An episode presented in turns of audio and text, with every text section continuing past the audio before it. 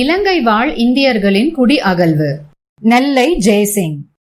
பல்வேறு நாடுகளில் இனக்கலவரங்கள், உள்நாட்டு யுத்தங்கள் ஏற்படும் காலங்களில் பாதிப்புக்கு உள்ளாகும் சிறுபான்மை சமூகமானது புகலிடம் தேடி ஆதரவு நாடுகளை நோக்கி செல்வதை வரலாற்றில் காணலாம். நாம் நன்கு அறிந்த வகையில் இலங்கையில் நடந்த இனக்கலவரம், உள்நாட்டு யுத்தம் காரணமாக பல ஆயிரம் பேர் அமெரிக்கா, கனடா, ஐரோப்பா என பல நாடுகளில் அடைக்கலமாகி வாழ்ந்து கொண்டிருப்பதை காண்கிறோம். ஆனால் இவை எதுவும் நடைபெறாது நலிவுற்ற ஒரு சமூகத்திலிருந்து லட்சக்கணக்கான அப்பாவி மலையக தமிழ் தொழிலாளர்கள் ஆளும் முதலாளித்துவ வர்க்கத்தால் வேரோடு பிடுங்கி எரியப்பட்ட வரலாற்று துயர் இலங்கையில் நடந்ததை நாம் மறந்துவிட முடியாது. 1964ஆம் ஆண்டு கணக்கெடுப்பின்படி 9,75,000 நாடற்ற இந்திய வம்சாவளியைச் சேர்ந்த தமிழர்கள் இலங்கையில் இருப்பதாக கணக்கெடுக்கப்பட்டு, அவர்களில் 6,00,000 பேரை வலுக்கட்டாயமாக இந்தியாவிற்கு அனுப்பும் உடன்படிக்கை இந்தியா இலங்கை இடையே நடந்தது. இத்தருணத்தில் இதற்கான அவசியத்தையும் பின்னணியையும் பின்னோக்கி சென்று ஆராய வேண்டியது அவசியமாகும். இந்திய தமிழர்களின் இலங்கை வருகை. பிரித்தானியர் 1815 முழு இலங்கையையும் தம் முழு கட்டுப்பாட்டிற்கு கொண்டு வருவதற்கு முன்னதாக இலங்கையில் பூர்வீக குடிகளாக இருந்தோர் இலங்கை தமிழர், சிங்களவர். இந்திய தமிழர்களின் பெருமளவு குடியேற்றமானது 1815ஆம் ஆண்டிற்கு பின்பே ஆரம்பமாகிறது. இந்தியாவின் ஆட்சி உரிமையை தமது படைபலத்தின் மூலம் பெற்ற ஆங்கிலேயர் 1796ஆம் ஆண்டளவில் இலங்கை கரையோர பகுதிகளையும் பின்னர் 1815 அளவில் மத்திய மலை நாட்டையும் கைப்பற்றியதன் பின்னர் தமது வணிக நடவடிக்கைகளில் கவனம் செலுத்த தொடங்கினர். அதன் ஆரம்பமாக பெருந்தோட்ட செய்கையில் ஈடுபட திட்டமிட்டனர். இலங்கையின் மத்திய பகுதியில் காணப்பட்ட பல்லாயிரக்கணக்கான ஏக்கர் பரப்பளவு கொண்ட காடுகளை அழித்து ரப்பர், கோபி, தேயிலை தோட்டங்களை உருவாக்குவதன் ஊடாக பெருமளவு செல்வத்தை பெற முடியும் என எண்ணினர். அதற்கான உகந்த காலநிலை இங்கு இருந்த போதும் தேவையான தொழிலாளர்களை உள்நாட்டு சிங்கள மக்களிடமிருந்து பெற முடியவில்லை. நீண்ட காலம் சுதந்திரமாக வாழ்ந்த கண்டிய விவசாயிகள் தங்களின் உழைப்பை விற்று வாழ வேண்டிய கட்டாயம் அன்று இருக்கவில்லை. எனவே வெள்ளைக்காரரிடம் அப்போதைய நிலையில் கை நீட்டி சம்பளம் வாங்க அவர்கள் விரும்பவில்லை. இதனால் தோட்டங்களில் வேலை செய்யவும் அவர்கள் முன்வரவில்லை. எனவே தேவையான தொழிலாளர்களை அண்டை நாடான இந்தியாவில் இருந்து, அதுவும் இலங்கைக்கு மிக அண்மையிலிருந்த தமிழ்நாட்டிலிருந்து பெற முடிவு செய்தனர். அதற்கான சூழ்நிலையும் அப்போது தமிழ்நாட்டில் இருந்தது அவர்களுக்கு வாய்ப்பாக அமைந்துவிட்டது. விவசாய பொருளாதார வீழ்ச்சி காரணமாக அக்காலகட்டத்தில் தமிழக மக்கள் வறுமைக்கு உள்ளாகினர். பஞ்சம், பட்டினி, நோய் காரணமாக கூட்டம் கூட்டமாக மாண்டு கொண்டிருந்தனர். அடகு வைத்த நிலப்புலன்களை மீட்க முடியவில்லை. ஜாதி கொடுமை, தீண்டாமையின் அடக்குமுறை என பல சமூக கொடுமைகளுக்கு ஆட்படுத்தப்பட்டிருந்தனர்.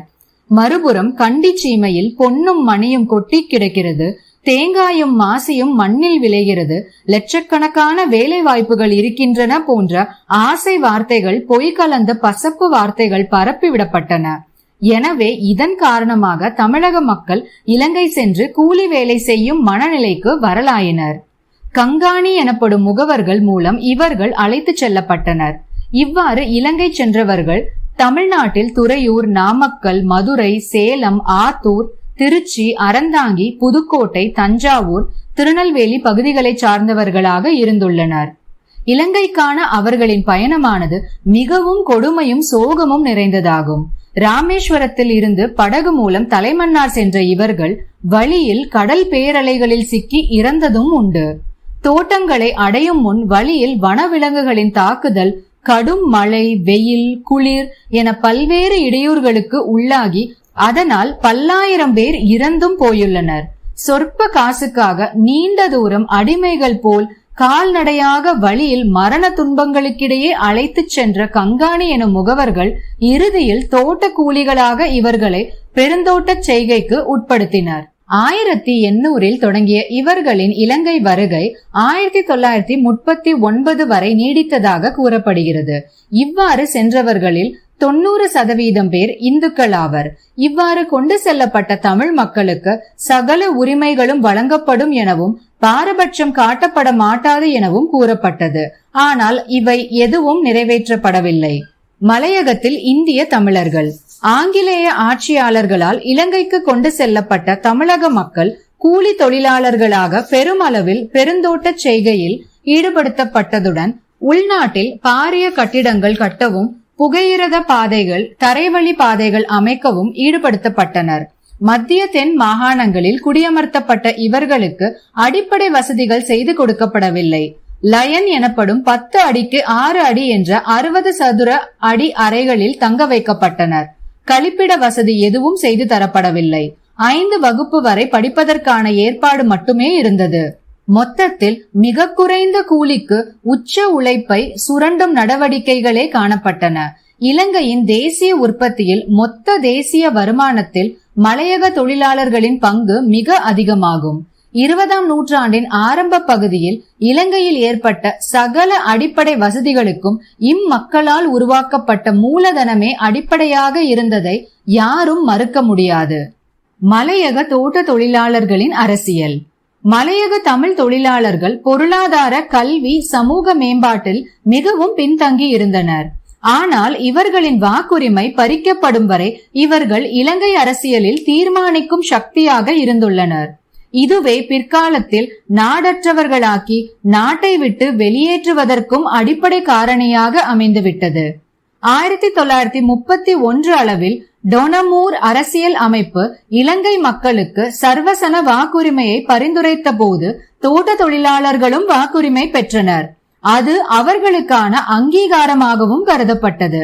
இக்கால பகுதியில் இலங்கை இந்திய காங்கிரஸ் தோட்ட தொழிலாளர்களை ஒருங்கிணைத்த போதும் இடதுசாரி தொழிற்சங்கங்கள், குறிப்பாக கம்யூனிஸ்ட் கட்சி, லங்கா சமசமாஜ கட்சி போன்றவை மலையக தொழிலாளர்களிடையே செல்வாக்கை பெற்றிருந்தன.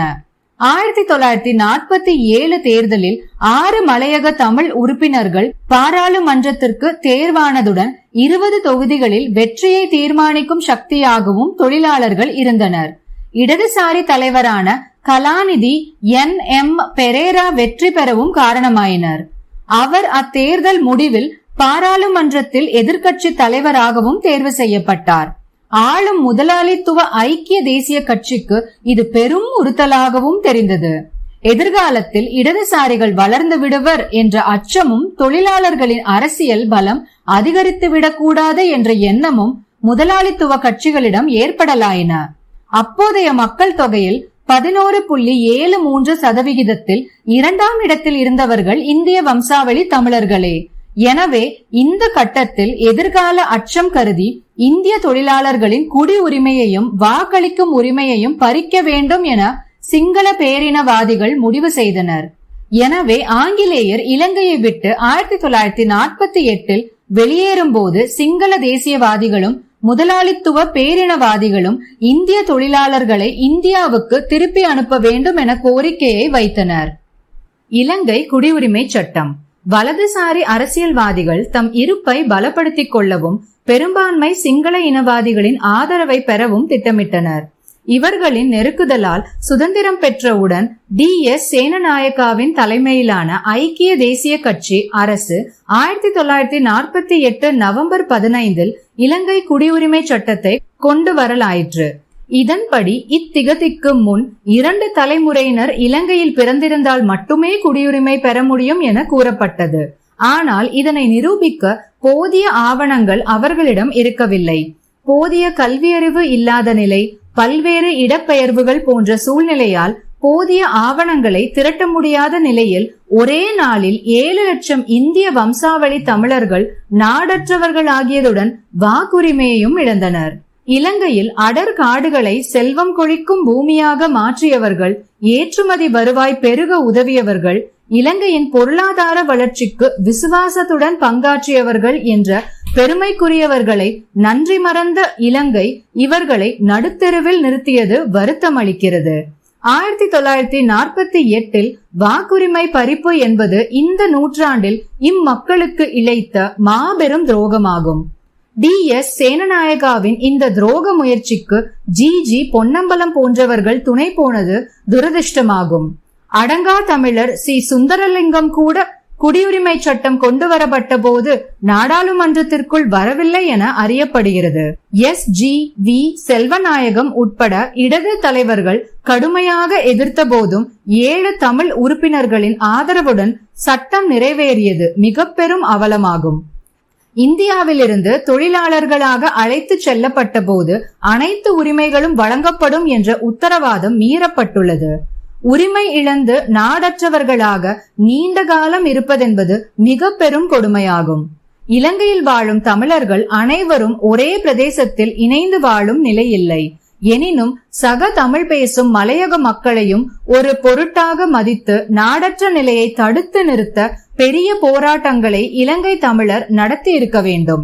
ஆனால் அது நடைபெறவில்லை. குடியுரிமை பறிப்பு தடுக்கப்பட்டிருப்பின் அரசியல் பலத்தின் ஊடாக பிற்காலத்தில் நடந்த மிக பெரும் இழப்புகள் கூட தவிர்க்கப்பட்டிருக்கலாம். இலங்கையில் நாடற்றவர்களின் எதிர்காலம். 1948 குடியுரிமை சட்டத்தால் 7 லட்சத்திற்கும் மேற்பட்ட தோட்ட தமிழ் தொழிலாளர்களின் எதிர்காலம் கேள்விக்குறியானது. வாக்குரிமை மட்டுமல்லாமல் அனைத்து அடிப்படை உரிமைகளையும் இழந்தனர். இச்சட்டத்தின் பின் 1949 கொண்டுவரப்பட்ட இந்திய பாகிஸ்தானிய குடியுரிமை சட்டம், 1954 நேரு கொத்தலாவலை ஒப்பந்தம் இப்பிரச்சனையை தீர்க்கவில்லை. அனைவரையும் இந்தியா ஏற்க வேண்டும் என்ற அப்போதைய இலங்கையின் கோரிக்கையை இந்தியா ஏற்கவில்லை. இந்நிலையில் நாடற்றவர்களில் பெரும்பாலானவர்கள் இலங்கையில் இருக்கவே விரும்பினர். ஆனால் பிரதான இலங்கை சுதந்திர கட்சி உட்பட வலதுசாரி கட்சிகள் அனைத்தும் இவர்களை நாடு கடத்துவதன் மூலம் உள்நாட்டு அரசியலில் தம்மை நிலைநிறுத்திக் கொள்ள முயன்றன. இக்காலகட்டத்தில் இலங்கையின் அரசியல் நிலைப்பாட்டிற்கு சாதகமான நிலை இந்தியாவில் ஏற்படலாயிற்று. 1962 சீன யுத்தம் இந்தியாவிற்கு பின்னடைவை ஏற்படுத்தியது. அதனால் அயல் நாடுகளின் நட்பை வளர்த்து கொள்ள வேண்டிய அவசியம் இந்தியாவிற்கு ஏற்படலாயிற்று. எனவே இலங்கையுடன் இணக்கமான போக்கை தொடர இந்தியா விரும்பியது. பல்வேறு கட்ட உயர்நிலை உரையாடலின் முடிவில் இந்திய பிரதமர் திரு லால் பகதூர் சாஸ்திரி அவர்களுக்கும் இலங்கை பிரதமர் திருமதி சிறிமாவோ பண்டாரநாயக்கா அவர்களுக்கும் இடையே நாடற்றவர் தொடர்பான உடன்படிக்கை புதுடெல்லியில் 1964 அக்டோபர் 30 கையெழுத்தாகியது. உடன்படிக்கையானது நாடற்றவர்கள் என்ற நிலைக்கு முற்றுப்புள்ளி வைத்த போதும் தமிழக மக்களிடையே இது பெரும் அதிருப்தியை ஏற்படுத்தியது. இலங்கையில் நிரந்தரமாக இருக்க விரும்பியவர்களின் விருப்பத்திற்கு மாறாக ஏற்படுத்தப்பட்ட உடன்படிக்கை இது என கூறப்பட்டது. சென்னை மாநில முதல்வரது பிரதிநிதியாக கலந்து கொண்ட வி ராமையா எந்த கருத்தும் கூறவில்லை என கூறப்படுகிறது. உடன்படிக்கையினால் பாதிப்புக்குள்ளாகும் மலையக தமிழர்கள் என்ன நினைக்கிறார்கள் என்பதில் இந்திய அரசோ இலங்கை அரசோ எந்த அக்கறையும் காட்டவில்லை. எஸ் ஜே வி செல்வநாயகம் போன்றவர்கள் தோட்ட தொழிலாளர்கள் வலுக்கட்டாயமாக அனுப்பப்படுவதை எதிர்த்தனர். தோட்ட தொழிலாளர்கள் வேண்டாத விருந்தாளிகள் என்பது போன்ற பார்வையே பூர்வீக தமிழ் மக்களிடமும் காணப்பட்டது. மலையக தமிழ் மக்களின் உரிமை பறிப்புகளையும் உரிமை மறுப்புகளையும் வெளி உலகம் கவனம் செலுத்தாத ஒன்றாகவே இன்று வரை இருந்து வருகிறது. ஈழத்து தமிழ் மக்கள் பற்றி மட்டும் அறிந்திருக்கும் உலகத் தமிழர், தமிழக தமிழர், தேசியம் பேசுவோர் என பலரும் மலையக தமிழர் பற்றி அறிந்திராமை கவலைக்குரியதாகும். இலங்கையின் மக்கள் தொகையில் 2வது இடத்தில் இருந்த மலையக மக்கள் எண்ணிக்கை உடன்படிக்கையின் பின் 4வது இடத்திற்கு கீழ் இறங்கியது. ஸ்ரீமா சாஸ்திரி உடன்படிக்கை. உடன்படிக்கையின் போது இலங்கையில் நாடற்றவர்களின் எண்ணிக்கை 9,75,000 என கணக்கிடப்பட்டது. இதன்படி 5,25,000 பேர்களை இந்தியா ஏற்றுக்கொள்வதெனவும் 3 லட்சம் பேர்களுக்கு இலங்கை குடியுரிமை வழங்குவதெனவும் முடிவாகியது. எஞ்சிய 1,50,000 பேர்கள் பிரிதொரு நாளில் முடிவாகும் என கூறப்பட்டது. அதற்கமைய 1974 இலங்கை பிரதமர் திருமதி ஸ்ரீமா பண்டாரநாயக்காவிற்கும் இந்திய பிரதமர் திருமதி இந்திரா காந்திக்கும் இடையே உடன்பாடு ஏற்பட்டது. அதன்படி 75,000 பேர்களை இந்தியா ஏற்பதெனவும் மற்றைய 75,000 பேர்களை இலங்கை ஏற்பதெனவும் முடிவாகியது.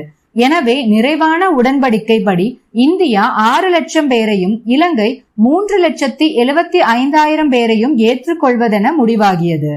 நாடற்றவர்களின் பிரச்சனை ஒரு முடிவுக்கு வந்த திருப்தி காணப்பட்ட போதும் மனித உணர்வுகள் நசுக்கப்பட்டு பண்டங்களைப் போல் இரு நாடுகளும் உடன்படிக்கை செய்து கொண்டதாகவே தெரிகிறது.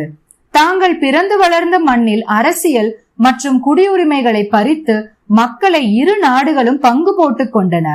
1964 உடன்படிக்கை நிறைவேற்று காலம் 15 வருடங்கள் என தீர்மானிக்கப்பட்டது.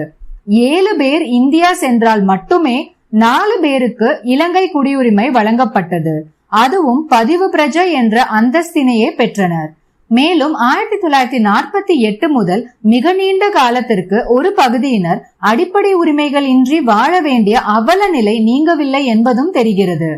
இரு நாடுகளில் குடியுரிமைக்கான விண்ணப்பங்கள் கோரப்பட்ட போது இந்தியாவுக்காக 5,25,000 பேர் மட்டுமே விண்ணப்பிக்க இலங்கை குடியுரிமை வேண்டி அதிக அளவில் விண்ணப்பித்தனர். போதிய கல்வி அறிவு இன்மை, சட்ட திட்டங்களில் தெளிவின்மை என பல்வேறு விதமான குளறுபடிகளின் காரணமாக குடும்ப உறுப்பினர்கள் பிரிக்கப்பட்டனர். ஒரே குடும்பத்தில் சிலர் இலங்கையில் தங்கிவிட ஏனையோர் இந்தியா செல்வதுமான குடும்பங்கள் சிதையுண்டதை அரசுகள் கண்டுகொள்ளவில்லை. மலையகத்தின் பல்வேறு பகுதிகளில் இருந்து தலைமன்னாருக்கு தொடர் வண்டிகளில் சென்றனர். வழியனுப்ப வந்த உறவினர்களும் நண்பர்களும் பிரிவு தாங்காது வழிநெடுக கதறி அழுதனர்.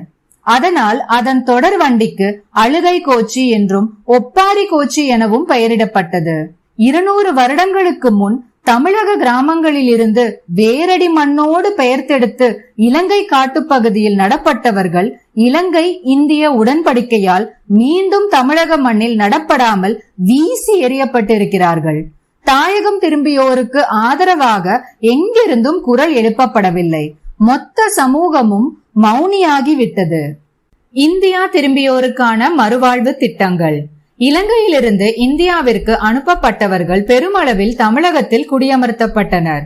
சிறு பகுதியினர் ஆந்திரா, கர்நாடகா, கேரளா, புதுச்சேரி, அந்தமான் நிக்கோபார் போன்ற இடங்களிலும் குடியமர்த்தப்பட்டனர். கடவுச்சீட்டுடன் குடும்ப அட்டையும் வழங்கப்பட்டது.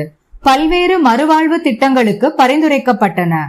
கல்வி, தொழிற்பயிற்சி, வேலைவாய்ப்பு, குடியிருப்புகள், நில உடைமைகள், வணிகம், கடனுதவி என பல்வேறு நிவாரண நலத்திட்டங்கள் அறிவிக்கப்பட்டன.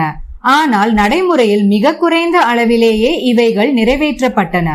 இன்று வரையிலும் அவர்களினதும் அவர்கள் சார்ந்தவர்களினதும் வாழ்க்கை கேள்விக்குறியாகவே இருக்கிறது. மலையக தேயிலை பிரதேசங்களில் வாழ்ந்த இவர்களால் இங்குள்ளவர்களுடன் கலந்து பிரச்சனைகளை எதிர்கொள்ள முடியவில்லை. தமிழ்நாட்டில் தாயகம் திரும்பியவர்களை சிலோன்காரர்களாக பார்க்கும் நிலையே இன்றும் இருக்கிறது. பாதிப்புக்கு உள்ளாகி வரும் ஒரு சமூகத்தை ஆதரிப்பதுடன் பிற அமைப்புகளும் சமூக ஆர்வலர்களும் ஊடகங்களும் குரல் கொடுப்பது வழக்கம். ஆனால் இவர்களுக்காக எங்கிருந்தும் குரல் எழவில்லை. அந்நிய தேசத்தவராகவே பார்க்கின்றனர். இக்கொடுமை களையப்பட்டு இந்தியர் என்ற அடையாளத்துடன் புதிய மறுவாழ்வு திட்டங்கள் நடைமுறைப்படுத்தப்பட வேண்டும். வணக்கம்.